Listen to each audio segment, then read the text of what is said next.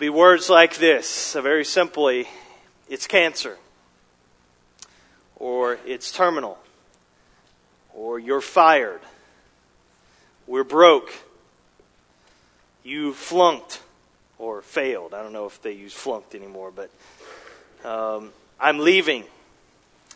We're done. He's dead. Two little words. With those two little, tiny little two word sentences, it can seem as if your whole world has just collapsed. And there could be many others like those that I mentioned. Your, your life was heading in one direction, and then very abruptly and violently sometimes, uh, there's this, everything changes in a very devastating way. With just simple, a simple sentence like that. Have you been there? Uh, are you there now? Is this, is this what you're facing even today? What do you do when your life just seems to come unraveled? Your whole world just kind of collapses in around you when tragedy invades your life as it, as it has for so many of you and as it will for all of us. What, what, what do you do? We know what David did. And what David did is he wrote a song. He actually wrote several songs. And so we're looking at Psalm 3 this morning. We'll see Psalm 4 next uh, Sunday. And but there are many other psalms that he wrote that that are found in the book of Psalms in this inspired scripture. Uh, and and so he wrote Psalm three when his life and when his the kingdom when it when it seemed to be coming apart at the seams. Everything was just crumbling. And so as you start through the, through the book of Psalms, we, I realize we're not working consecutively through them, but we spent uh, the last three Sundays and now today and next Sunday in the book of Psalms. And, but as you, as you, if you're just reading sequentially through the book of Psalms, you, you kind of enter through the double doors of Psalms 1 and 2. And, and then immediately though in Psalm 3, you're faced with trouble. Lots and lots of trouble and and it goes on for several psalms. And so right there again, you see the inscription that's inspired by God there in Psalm three, a psalm of David when he fled from Absalom, his son. Now, even if you don't know the setting and you don't know all of the background to what's behind those simple words, and we'll get there in just a moment, just that let that little inscription sit there for a minute. Uh, this David, his, he's fleeing from his son. This isn't hide and seek. They're not playing tag in the backyard. He's fleeing for his life from his son. Feel the anguish of that. And so the context for the song is found in 2 Samuel chapters 15 to 18, and we're not going to be able to spend a lot of time there. I just want to kind of summar, summarize it for you before we get right into the text of Psalm 3 here this morning. So, Here's the context. David has reigned as king over Israel for a couple decades up to, by this point. And so he's one of the most powerful kings in all of the world. He's the, he's the God appointed, God anointed king of Israel. He, he, is, he, he led this mighty army. His military genius was legendary in his time and ever since. He, he, he, he greatly extended the reach of Israel's domain and their dominion and their borders. He, he became extremely wealthy and enjoyed this life of luxury, at least in that day. Uh, he, he had, humanly speaking, authority over life and death of basically everybody he encountered. And so no one dared to get on David's bad side. He was that powerful of a leader. But something happened. Something, sin happened. So David, you know, lusted after Bathsheba, committed adultery with her. To cover his tracks, he basically put a hit out on Bathsheba's husband, Uriah. And you know the episode of Nathan, the prophet of God. God sends Nathan to, to really just bust David and catch him. And, and David's broken and he repents. In Psalm 51, we see this psalm of confession of his sin.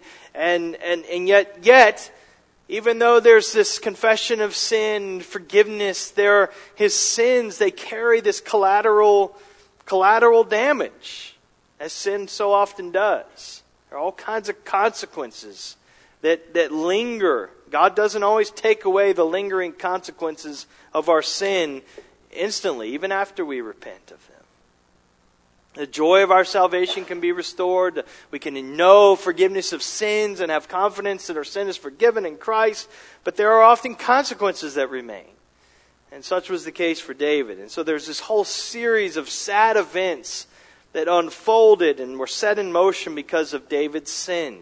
And this is what you read about in 2 Samuel there. And so one of David's sons, Amnon, he lusted after his half sister Tamar and he forced himself sexually on her. It's tragic. David did nothing. He did nothing. Tamar's brother, though, Absalom, did do something, and he took revenge and murdered Amnon. And then Absalom fled into exile for several years, but was, he was later allowed to return to Jerusalem. And so, but after he came back, David still refused to see his son Absalom for two years and, and resentment began brewing and burning within Absalom towards his father.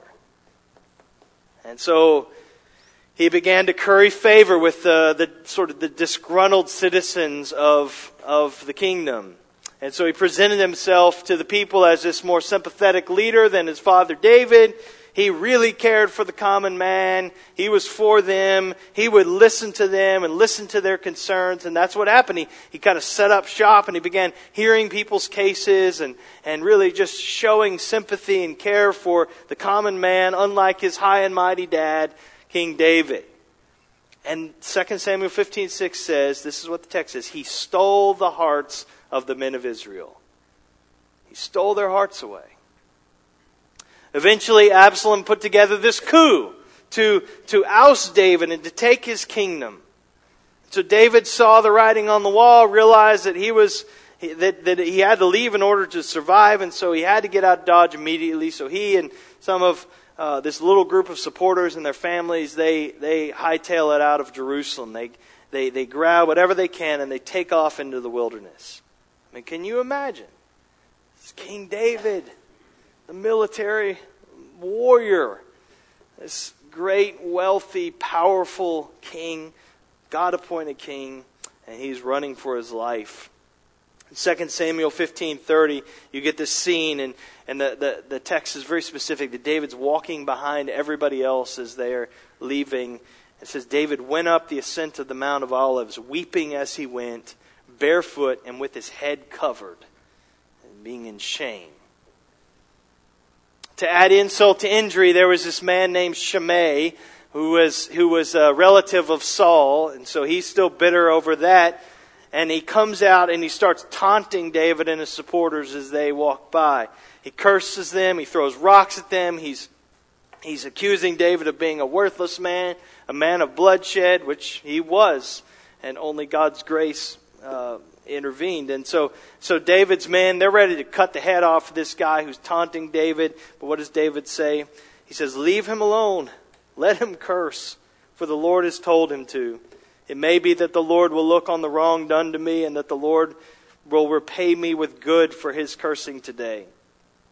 So this is, this is the, this is the situation. I mean, this is a dark, humiliating, utterly devastating scene. I mean, everything David had, had given his life to suddenly came to nothing as he's fleeing his son, leaving his throne. Even those he thought were his friends and allies, they conspired against him. They abandoned him, turned against him. And the most painful part of it all, again, is the treachery and betrayal of his own son, Absalom. David loved his son.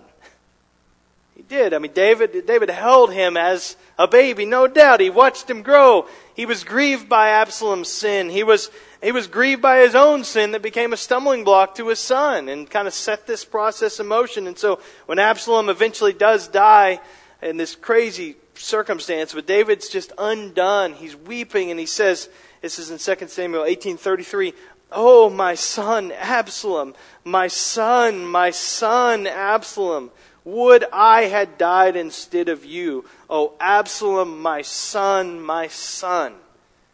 I mean, that repetition is there it, because that's what he spoke, but it's, it's just showing the depths of the grief of his heart over his son. his love that he has for his son. So this fleeing from Absalom, it brings home to David his failures. Failure as a man, failure as a king, failure as a husband and a father. And so his one son's murdered, one daughter is incestuously raped. Now his murderous son is after his own life and his kingdom. It's a mess. Life's falling apart for David. Everything around him is crumbling, coming undone. Everything's changing. And yet we'll see this is going to be the hope for this psalm. And so don't get up and leave now. That everything seems to be changing, but the most important things have not changed. Who God is and what God has promised. And this is where David turns and where we want to turn today as well. So you, you may have not gone through anything quite as life shattering as what David experienced. That's not the point. But, but you've been through excru- excruciatingly painful heartaches and losses. I know you have. You can identify with him in, in some ways. And maybe you're walking through something exceedingly painful right now. And, because Psalm 3, it's, it's categorized, you, you, you find the, the the Psalms, we use categories to kind of uh, divide them into okay, this is this type of psalm, this is a uh, celebratory praise halal psalm, uh, this is a corporate lament psalm, but this is categorized as an individual lament psalm. That's how theologians categorize these things. And so, but but David's when we say that, it's not his individual lament is not here just so that we can watch this individual as a casual observer, watch him suffer and watch him sorrow and watch him weep and, and just see that from a distance, a comfortable distance. No, it's recorded in Scripture, in the songbook, in this prayer book of the Bible, so that, so, so that it can help us worship God together in our suffering and sorrows. To worship God in the valley together. That's why this is given to us. We enter into David's lament as our own. That's what we're to do here. So, Derek Kidner, he says Psalm 3 is for the ordinary believer who can reflect that his troubles are nothing beside David's, and yet David's expectation nothing beside his. We'll come back to that. So, yes, God is, uh, David is God, this God appointed king of Israel. You are not. I realize there's a, there's a gap in situation and context from your life and David's, but, and, and there is a theological message to the psalm that we, we need to see, and it, it's that the Lord's promise to David stands firm. It does. No matter what he does, God will keep his promises. The promise made to David that was connected to that promise that we saw way back in Genesis chapter 3 that the seed of the woman will crush the, the head of the, of, of the serpent, and God will establish his kingdom. God will bless his people. And so David's hope, Israel's hope, our hope, it's not, it's not uh, in David. It's not in his devotion. It's not in, it's not found in looking inside of us or looking uh, anywhere else. It's found in looking to God looking up to Him, looking to His unstoppable purposes. And so there's this theological message of saying God's, God's purposes go on, but there's also this worship message in the psalm. This devotional message. And it's that all of God's people throughout every generation, we can own this lament in our trouble. And this is why it's given to us. We're supposed to, we're supposed to respond to this psalm and, and, and, and take it as our own, take these words as our own. You'll notice in, in Psalms 3 and 4, if you just kind of scan down, I'm not sure how it is in your copy of the scriptures, but in the, the version that I'm using, on the right, on the, on the right edges of each of those chapters, you'll see the little word Selah out there in italics probably. And that's part of the, the inspired scriptures. And so we don't know exactly what the, that word means and what was supposed to happen, but let me just give you uh, what, what some commentators say about this. Um, but it, it, one says, Selah, it invites a response from the people gathered for worship. Whether a vocal response or some other kind of outward bodily action, we're not sure. But it's, it's, it's about a response where we pause, we respond. Uh, Charles Spurgeon said, let, it, let us read the passage which precedes and succeeds it with greater earnestness because of this Selah. For surely there is always something excellent where we are required to rest and pause and meditate, or when we are required to lift up our hearts in grateful song. So it's some, some kind of response is called for here.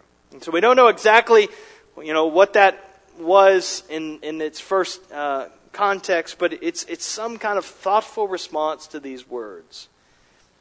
And I, I was just kind of curious because it, it is interesting to me that there are so many in these two Psalms. And so the, I, I just doing a little research. There are 71 of these Selahs in the book of Psalms. 71 times this word is found. 150 Psalms in the book of Psalms, and there are 71 of these Selahs.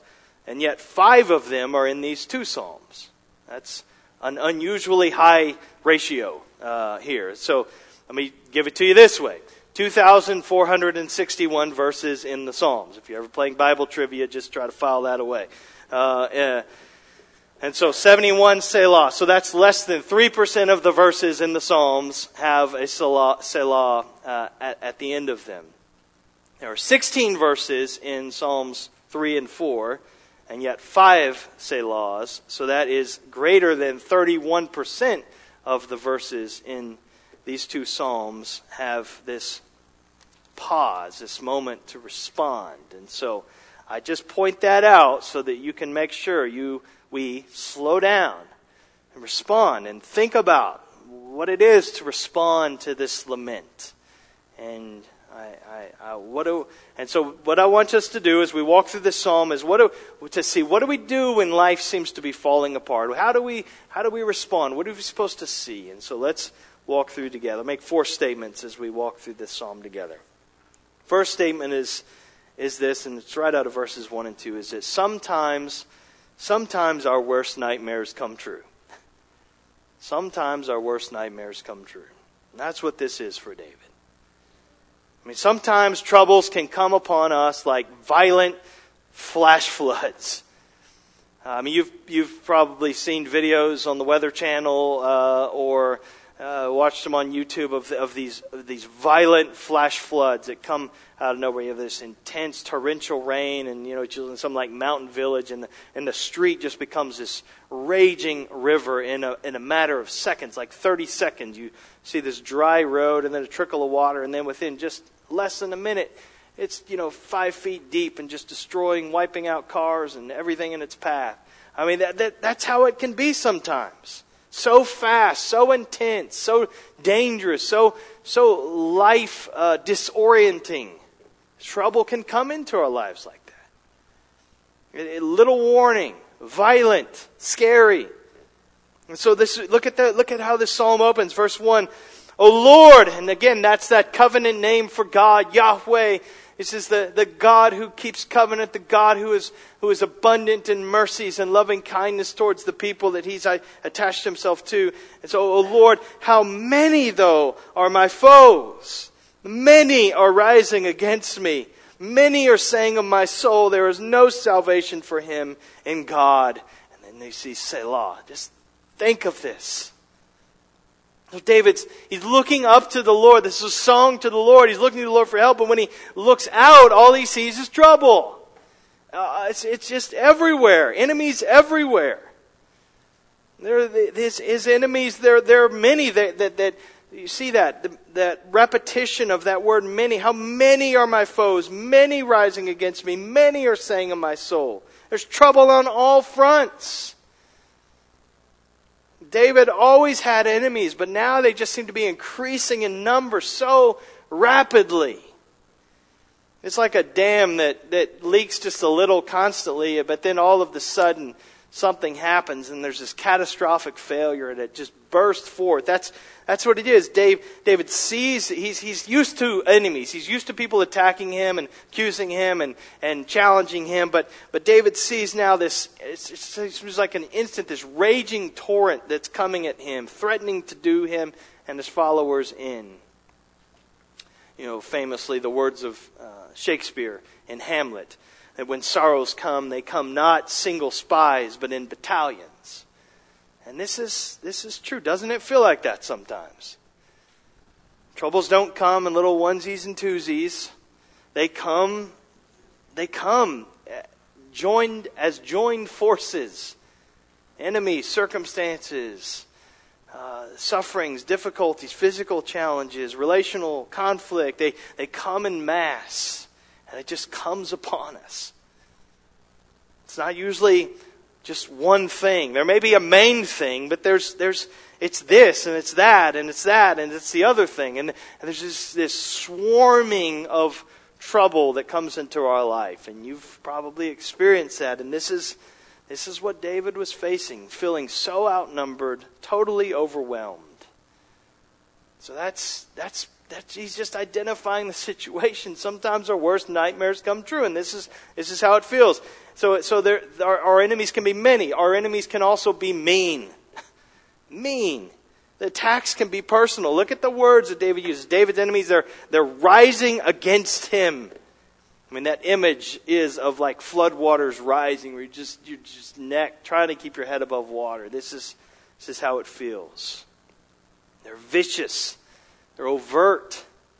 They're attacking David personally. I mean, just look at those personal pronouns. My foes. They're rising against me. They're saying of my soul. And so they're, they're attacking the very core of his being, his soul, who he is, the real David. And so in our suffering, it's, it's, just take it into our context. So it's, say it's something like you're faced with a diagnosis of cancer. It's, or, or, or in your family. We don't say something like this. It's, you know, I, in our suffering, it's not, I, I found it a painful thing to lose a family member to cancer. No, we don't say that. We say, it's my wife. It's my husband. That's my child. That's my, it's my mother, my father, my brother, my sister. It's, it's personal. It feels that way. It is. And this is why when we just keep that in mind as, you're, as we care for one another, as, as you walk alongside brothers and sisters through the sorrows that go, they go through, and, and, and as you're sitting down with somebody and you're hearing their story, whether you've been through anything like that or not, um, you, are listening to the cry of their heart. Don't see them as a case study. Like, yeah, I know somebody who's been through that. Here's what you need to do. No, this is, this is, it's personal. These are real lives, facing real trials. Listen to the, to the cry of their heart. So, so, so these attacks, they're, they're many, they're, they can be vicious and personal, they can be mouthy, they can be verbal. Contrary to the little children's rhyme that we grew up saying, it's the words that often hurt the most. It really is.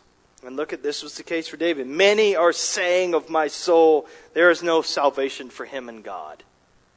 What, is, what does that say? They, not, they don't mean that God cannot help him. Like God, God can't save you now. No, they mean God will not help you, David. He's not going to help you. They, they probably have in mind all of David's now very public sin. And so they're saying, You're a hypocrite. How, how can you claim to be God's anointed? Hey, give us a break. You think God's going to help a phony like you, David? This is what they're saying to David. There's no salvation for you in God. Why would you look to Him for help after all you've done?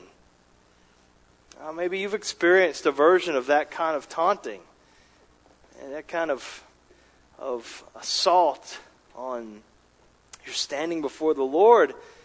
And that can be so, so painful.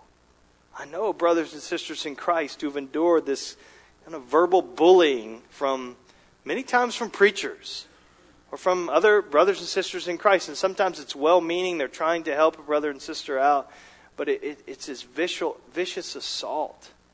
There's no, there's no comfort found in the gospel. It's, but we don't even need human enemies to be attacked in this way. The devil, the, the devil whispers to us like this all the time, doesn't he? You can't possibly think that God loves you after what you've done. You can't call yourself a Christian when you've had thoughts like that. Can't you understand that you're going through what you're going through because God's just ticked at you? Why would, why would God help someone like you, a phony like you? And we sang these words just a moment ago from before the throne when Satan tempts me to despair, tells me of the guilt within, and he does, doesn't he? These whisperings, these murmurings to our hearts what do we do? Upward I look and see him there who made an end to all my sin. Because the sinless Savior died, my sinful soul is counted free. For God the just is satisfied to look on him and pardon me. This is what we speak, but this is, this is the, the whisperings, the murmurings, the tauntings, the, the, the, the questions, the, the, the verbal assault that we face in our sufferings many times. Questioning the goodness of God, questioning the love of God, questioning the promises of God, and we've, we've got to look up. So the very God who his enemies say they, they, that he wants nothing to do with David is, is the one to whom David cries. He's not just informing God here, like telling God this is what's happening. He's not, he's not just telling the Lord something that the Lord doesn't already know. No, he's pouring out his anguish at God's feet. Many are my foes. Many are rising against me. Many are saying of my soul, Oh, there's no salvation for you in God. And so he's pouring his, his anguish out at the feet of the God who's not supposed to care about him.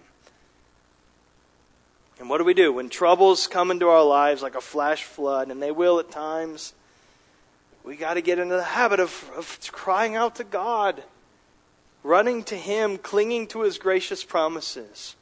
Individually, brothers and sisters, and also as a church, when we walk through valleys, when we walk through hard things, we cry out to Him. And that's the second movement in this psalm. And so, so one, the first point is uh, there will be times when your worst nightmares come true. What happens? What do we do then? When your worst nightmare comes true, look to God and cry out for help look to God and cry out for help. Here's the, here's the turning point in the psalm. It's in verse 3 and 4 here. After, after those repeated, how many, how many, how many of, of verses 1 and 2, David does this grammatical 180 in verse 3. Look at it. So, so it's this many, many, many, and then this, but you, singular, emphatic. But you, O Lord. It's very emphatic in the Hebrew here. He's, he, he's saying this, I'm looking around, I'm looking around, enemies, enemies, enemies rising against me, saying all these awful things against me. But you, but you, oh Lord. He's, he's, he's confessing this to be true. And he's looking outward, he's looking upward.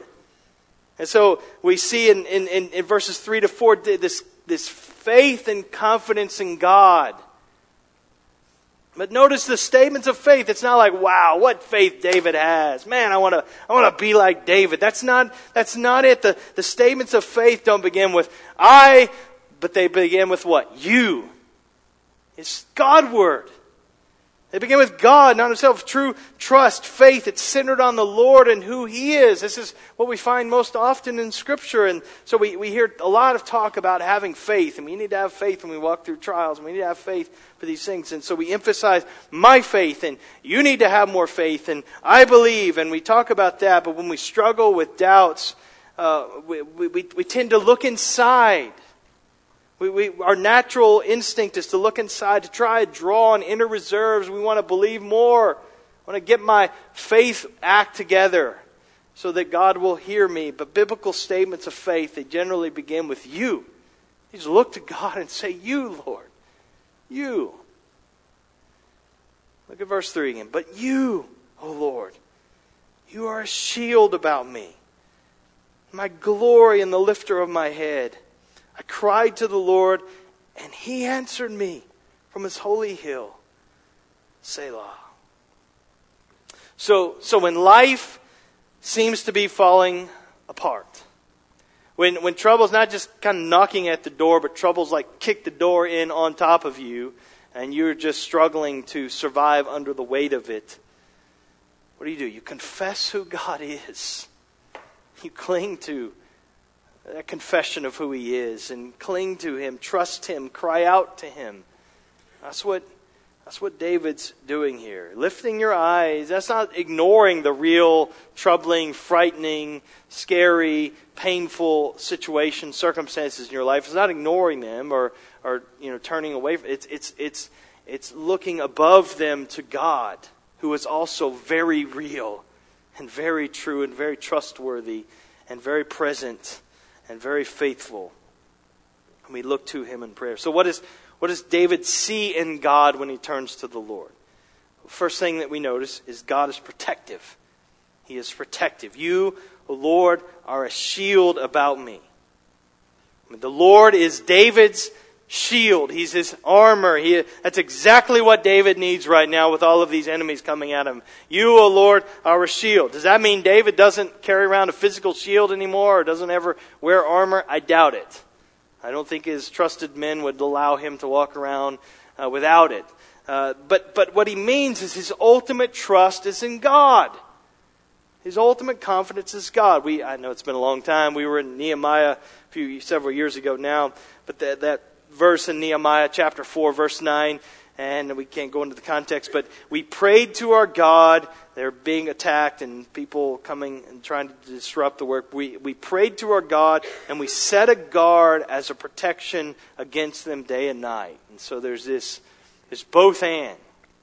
And so to say that our God, that God is our shield, God is my shield, when, when, I, when I lose my job, when the creditors are coming after me, doesn't mean I just sit around and do nothing and just kind of wait. God's my shield. I'll, he's going to protect me. No. Uh, make a budget, stick to it, get counsel, have a yard sale, make phone calls, set up interviews. But my confidence is not in my ability to pull myself together. My confidence is in God. You, you are my protector. You are, you are my shield. And notice how, how David personalizes it. You, God Himself, not, not just some uh, concept of God, but you, God, are a shield about me. Just as the, the troubles that David faced were very personal and weren't abstract, so is the protection. God, you are, a, you are personally a shield around me, about me. It's, it's close, it's intimate, it's real. God Almighty, this covenant God, Yahweh, He personally is guarding David guards his own. Now, if David could say that, I know he say, well, he's the king of Israel. He's anointed by God to be king of Israel. But remember that quote we said at the beginning, as, as much as we can say maybe David's troubles were greater than ours, we can also say our comforts are greater than his because we have the Holy Spirit inside of us. God, God is guarding us. We have, we have the Spirit of the living God living in us. And so we can say, God, you, you are a protector. So God is protective. Second thing that he confesses about God is that God is enough. God is enough. He says, You are my glory.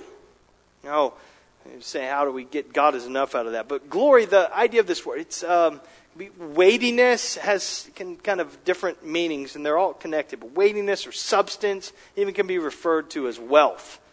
So it's it's this he says weightiness, this heaviness, and so David's this is what he's saying David's kingdom can be taken from him, but the Lord is his glory. It's not the metallic crown, it's not all of his palaces. David's, David's making this confession Lord, it's, that's not my glory. You are my glory. You are my sufficiency. You are enough. He, he's losing his, his glory, it seems, to Absalom. Absalom's run him off. Absalom's seemingly taking over, but he has all the glory he needs in the Lord himself. That's what he's confessing. The Lord is enough. Whether David is ever restored to the throne, uh, to a place of earthly prominence by the Lord, it doesn't matter. God is his glory. That's what he's confessing. Is, is the Lord enough? Is he enough for you? Is, is he your weightiness? Is he the substance of your life? Is, is that where you're resting? Is, is he your sufficiency? Do you see him in that way? And I, I, it's not that you have to make him more important to, your, to yourself or something like that. That's not, it's, it's just that you have to simply realize what's true about yourself and what's true about God. It's, it's God's grace that enables us to see how utterly dependent we are, utterly weak we are without Him, utterly dependent we are upon Him, and how all sufficient God is. And so we can say, God, you are, you are my glory. You are enough. You are, you my protector, my shield. You are my glory. And then, third, he confesses that God is joy restoring. He's joy restoring. He says, You are the lifter of my head. The lifter of my head. That's that lift up the head. It's a Hebrew expression of, of, of restoring someone who's been cast down. We get the idea. It's just lifting, lifting the chin, lifting the head. David was in desperate need of having his head lifted. He's downcast. He's distraught. He's, he's a living, breathing picture of utter dejection. You know, barefoot, weeping, head covered in shame. That's, that's where he's at right now. And so here he's saying, though, God, you are, you are the lifter of my head. Even, it's not like, it's not like there's this, all of his circumstances are, are suddenly, in fact, no, but just say, even in, even in my dejection, even in my um, uh, being chased by my son, you are the lifter of my head. Now, is restoration of joy instantaneous for us and when we walk through sorrows? Of course not. It's not that when trouble comes, we have a, a few momentary seconds of weakness and of sorrow and, and fear and anger and self pity and dejection, and then, oh, all we're together. Well, the Lord lifts my head, and so smile, praise the Lord. Everything's, you know, sunny and, and just great. It's just, it's fantastic. That's not it. It's messier than that. It's better than that. It's, it's, it's relational. God is patient. God is, God is personally caring for us. He's, He's the lifter of our heads. He himself is. It's, it's, he cares for us as, but much better than we care for our own children. He's, he's, he's patient with us. And so it's not that lamenting is sin by any means. We shouldn't, we shouldn't grieve as those without hope, but it's right to grieve loss and trouble. There's a season to, to do that, there's a time to weep. But the Lord is the head lifter for the downcast. And that's, that's a confession we need to make. That's something that we need to say that is true about God. You are, uh, you are the lifter of our heads, God. You protect us. You, you, you, uh, you are enough, and you restore our joy. And then the last thing we see that he confesses of God is that God is accessible. Accessible. I cried aloud to the Lord, and he answered me from his holy hill. So God's holy hill, this is Mount Zion in Jerusalem. This is where the Ark of the Covenant remained. And so there, there's, uh, we, we find in a previous account that as David's fleeing Jerusalem, Zadok, who was a priest, he, he, he and the Levites, they're carrying the ark out of the temple. They, they were trying to join David as he's fleeing and is trying to escape. But what does David? David sends them back to Jerusalem with the ark. He says in 2 Samuel 15, verse 25, 26, he says to Zadok, Carry the ark of God back into the city. If I find favor in the eyes of the Lord, he will bring me back and let me see both it and his dwelling place.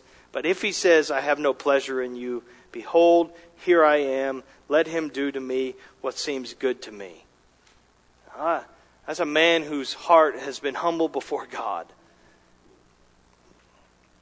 If the Lord restores him, he's saying, I will worship him in Jerusalem. But if he doesn't restore me, I will worship the Lord, and I will entrust myself to his holy and, and just will. That's, that's what he's saying. And, he's, and even as in the psalm, even though he's geographically separated from that unique place of God's presence in the temple with the, where the ark rests, and there, he's saying, There's no gulf, there's no hindrance to my prayers to God. He hears me. He, his prayers, they make it to God's holy hill. And, and even though he has no physical access there, that's what he's confessing here. God is accessible to us. I mean, brothers and sisters, how, again, how much more can we say this? This is why we're charged to pray without ceasing.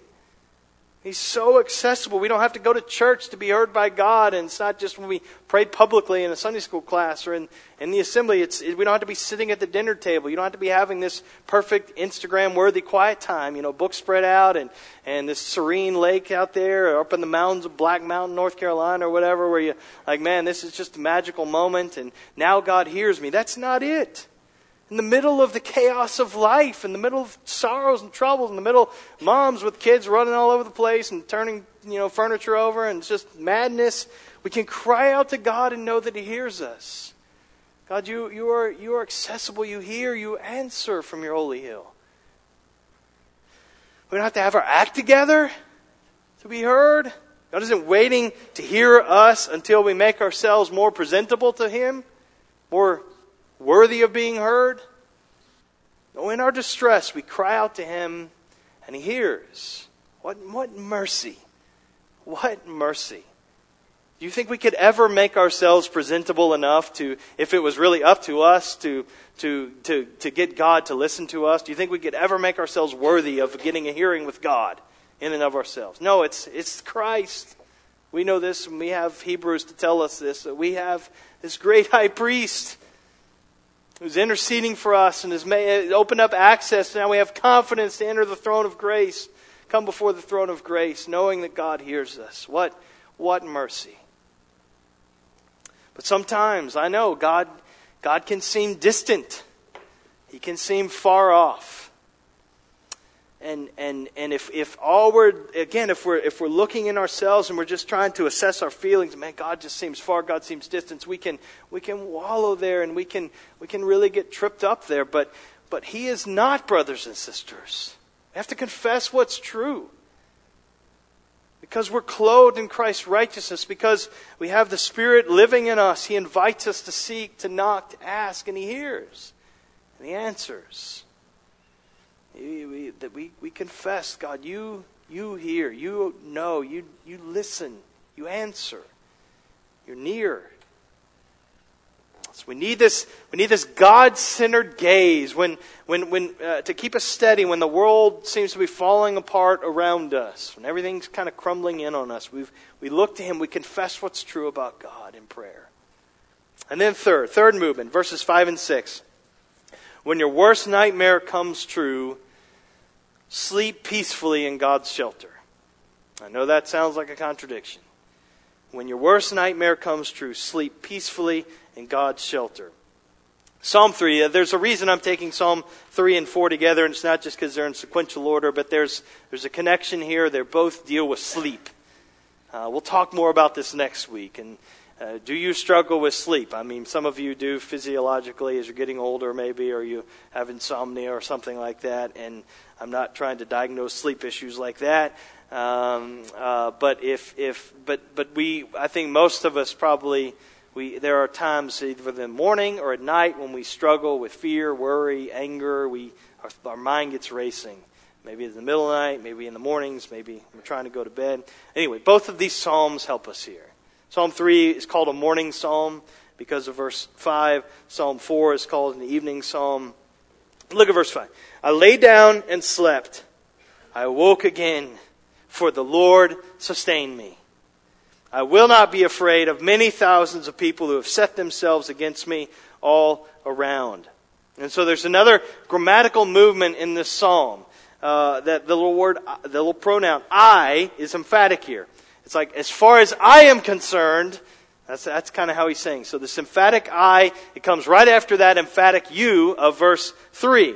Is it because, because you are, Lord, who you are, I, myself, can put my head on my pillow and sleep well. Or in David's case, probably on a rock or on the dirt or something as he's running and probably sleeping in a cave or something. So, so David cried out to the Lord for help, and he went to bed woke up. The Lord sustained him. He's not sleeping in a comfy palace anymore. He's not, he's, he's camped out in the wilderness. He's on the run, afraid for his life, and yet he's able to sleep through the night. So we can just, listen, we can, we can lay down, we can sleep, we can wake up. Why? Because God never does any of those things. He, he never does. He sustains us, even as we're sleeping. It's a great truth to remind ourselves of when we're having trouble sleeping. Lord, you you don't sleep. You don't lay down. You don't you don't uh, sleep. You don't wake up. You sustain us. Remember Peter, uh, the night that uh, before he was supposed to be executed, he's in jail. He's supposed to be uh, killed for his preaching the gospel. But in, in Acts chapter 12, he's so he's so soundly asleep between these two prison guards that this angel that's sent to rescue him has to, has to hit him to wake him up. The, the Acts 12 7, he struck Peter on the side. He's sleeping. You think, how, how in the world?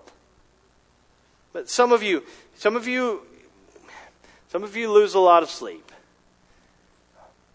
Or you can't fall asleep because of inner turmoil or of troubles that you're you're going through. And I'm, I, I, this is naturally human, so I'm, this is not an insult, or, I mean, but this is, this is part, of, part of our humanity.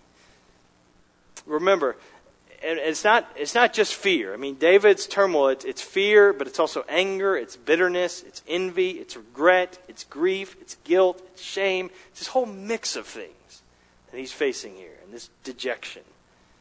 What, what is it that keeps you up, tossing and turning at night?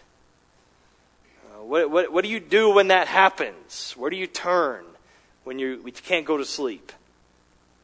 We're going to talk more about that next week, so come back. For others, like myself, I can go to sleep just fine. But then I wake up early in the morning and my mind just starts racing. I'm not careful. I wake up and I look out and I see tens of thousands of enemies outside my cave and I start to panic.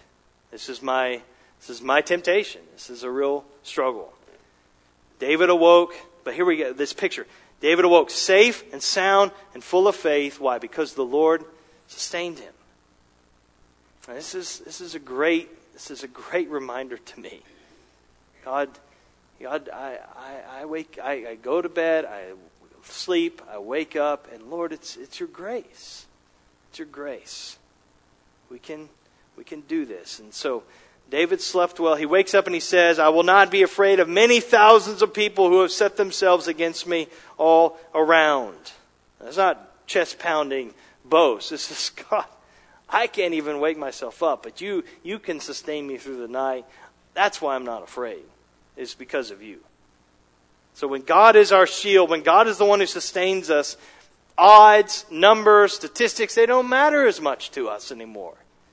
I mean, they're greatly outnumbered. It does not look good, humanly speaking, for David, but, but, but that's not what David is trusting in. Numbers. I mean, it's not, it's not probably physical enemies that are, you're concerned about attacking you in the morning or at night. That's not what it is. But, but it is easy to, to think, like numbers, statistics. I'm outnumbered. One, one, someone has said, one plus God is a majority. That's a kind of a clever way of saying what Paul says way better. Um, if God is for us, who can be against us? Romans 8 31. He goes on, if, even if we are like sheep headed for the slaughter, in all things we overwhelmingly conquer through him who loved us. Even if our enemies kill us, we can have God's peace in our souls. That's what he's saying. Can be serene, and I don't mean in some kind of mystical way, you know, with incense burning, but we can we can be serene, peace, at peace with God, even when we're surrounded by troubles. Fourth and final movement, and then we're done. Verses seven and eight. The statement is this: When your when your worst nightmare comes true, expect God to rescue you. Expect Him to rescue you. Look at this plea this, um, this request of God is urgent appeal. Arise, O Lord. Save me, O my God. For you strike all my enemies on the cheek. You break the teeth of the wicked. Salvation belongs to the Lord. Your blessing be, be on your people. And then again, Selah. In verse 1, we saw again, many were rising up against David. Now he uses that very same verb to ask God to rise up against his enemies. There's a, there's a, we're meant to see that connection. In verse 2, another like this. In verse 2, David's attacker said that God would not save, deliver him. There's no salvation in God for you. Saying God's not going to save you. Here, David uses the same verb and he appeals to God and says, Save, O Lord. He's turning his words, those words that were spoken in taunt to him, to God in this appeal. So David has peace. We saw this in verses 5 and 6. But Absalom and his company, they're still on the loose. They're still threatening. They're still coming after him. And, and they're still wanting to spill David's blood. They're still wanting to take his kingdom. But David is certain of God's ultimate deliverance, whether, whatever happens physically. And so now you get to verse, the uh, second part of verse seven. It, it, I know this is uh, kind of trips some of us up. It sound we get a little problem here, a little we choke on this. So some some get upset when we come to parts of psalms like this. And so you take for example Psalm 139. Well, we know Psalm 139. This is This is the psalm we, we speak of at parent child dedications, which we have one of those next week, and, and of babies being born, and, and God knitting the child together in the mother's womb. And so there's, how precious to me are your thoughts, O God. That's so beautiful. And then right after that, oh, that you would slay the wicked. I hate those who hate you with a complete hatred.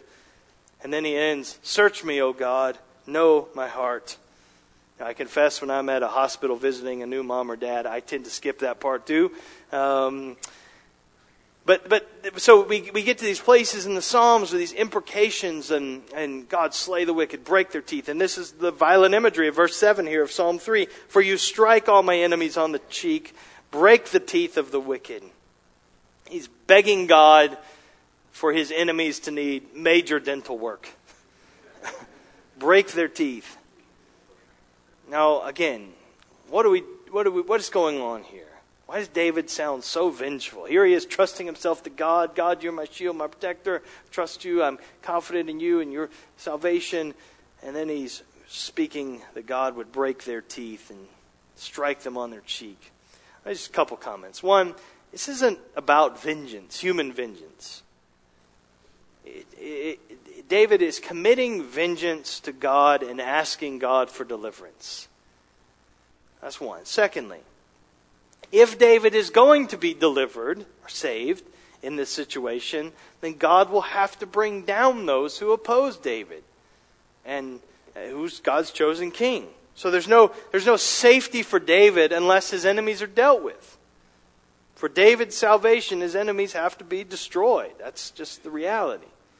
Uh, one commentator, Dale Ralph Davis, he says, biblically, salvation can be a nasty piece of work. That's a clever way of saying it. I mean, if you want to know exhibit A of that, it's the cross, right? I mean, this is violence against the Son of God for our salvation. But you, see this in Revelation 6. You see this not just in the Old Testament, the Psalms, but you have these prayers of the martyrs. And, and what is it? If God's servants are ever going to be vindicated, those who crush them must be judged and avenged. And so it's uh, it's it's heavy, I know, but this is this is this is not uh, David's got this vengeful anger. That's not the point. This is God's. He's saying, God, you got to save, you got to act, and that's going to involve them being destroyed. And then there's this final exclamation: Salvation belongs to the Lord. Salvation belongs to the Lord. David's not depending ultimately on his troops and their uh, strength and, vigor. He's not depending on his spies that he's planted to mislead Absalom. He's not depending upon military strategies or strategists. Uh, any deliverance that would come would be from God. Salvation is from the Lord. We, we, we must, brothers and sisters, must cast ourselves upon the Lord who cares for us. Cast ourselves upon God alone for help. And so that He gets all the praise when He answers prayer when He delivers us. Our help ultimately always comes from the Lord, not from our clever plans, not from courageous people. It's, it's from God. And then there's this final request your blessing be upon your people. That's there. That's our greatest need, is God's blessing, His favor. God to graciously bless us. I want to end where we began. And I read a quote from Derek Kidner the Psalm 3 is, is for the ordinary believer who can reflect that his troubles are nothing beside David's, and David's expectation nothing beside his. So while our troubles may be nothing compared to David's, again, this is what he's saying. David's expectation of help from the Lord is nothing compared to ours. We, we live on this side of the cross and the empty tomb. We, we have much more revelation from God. We have many more promises from God. We have God's Spirit again living inside of us, a seal on our hearts until that final eschatological day of salvation. We have these assurances, so we have all the more reason to, to sleep well when life is hard. Philippians 4 6 and 7 Do not be anxious about anything but in everything, by prayer and supplication with thanksgiving, let your requests be made known to God. And the peace of God, which surpasses all understanding, will guard your hearts and your minds in Christ Jesus. This is the, this is the hope and confidence we have. Now, David, as he wrote Psalm 3, he's in a dark, dark, dark valley as he writes these words. You know, David's, Scripture calls him David's greater son, the greater David's greater son. Jesus went through an even darker valley. As he hung on the cross, he also had enemies taunting him. See this in Matthew 27.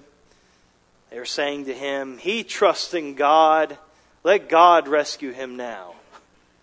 You see that? There's no salvation for God in him. If he delights in him, if he even delights in him, for he said, I am the Son of God. So, like, why would God take notice or care about this criminal hanging naked on a cross? And even worse, as he bore our sins, Jesus felt the forsakenness of his Father. And so he heard that we, we, we hear this in this cry, My God, my God, why have you forsaken me? He's, he's walking through this dark, dark valley. There's a big difference, though, between David and Jesus. David is suffering in part because of his own sins, because he is a sinner. I, I mean, there's this direct correlation between everything he's going through and his sin, but Jesus is without any sin or any guilt. He's suffering only for our sins. He was accomplishing for us what we could not do for ourselves, our salvation. So we, when we get to get to the New Testament, we say salvation is of the Lord. Oh, it's imported with incredible meaning. And this is Psalm 3 just pointing forward to, to that work of Jesus. Thank God, brothers and sisters, for saving you. If there's nothing else, that way, no other way we respond, but just praise God that, that He alone can save you from your sins, and He, and he has for, for all of those who are trusting in Jesus today. But then we, we see this, we see this in, in Romans chapter 8 through, through chapter 11, really. It's this glorious unfolding of God's unstoppable purposes in salvation. And it ends with this great doxology in Romans 11:36, "For from him and through him and to him are all things. To him be the glory forever. Amen." Salvation is of the Lord, brothers and sisters. And even, even when we walk through, even when we face our worst nightmare in this life, even when we, when we have trouble sleeping because life is so hard, we have this bedrock confidence that, that, in, that we, are, we are good with God in Christ, which we were reminded this morning in our singing. Let's pray together. Father, would you drill down deep into our hearts and our minds and the, the core of our beings and our souls, Father, this great, glorious truth that salvation is of you, that uh, our confidence is not in us and our merit, it's in, it's in Christ and what's been accomplished for us. And so direct our gaze to Jesus even as we continue to sing this morning and, and, um, and give us uh, a greater grasp of the sufficiency of the grace that is ours in, in Him. We pray in Jesus' name. Amen.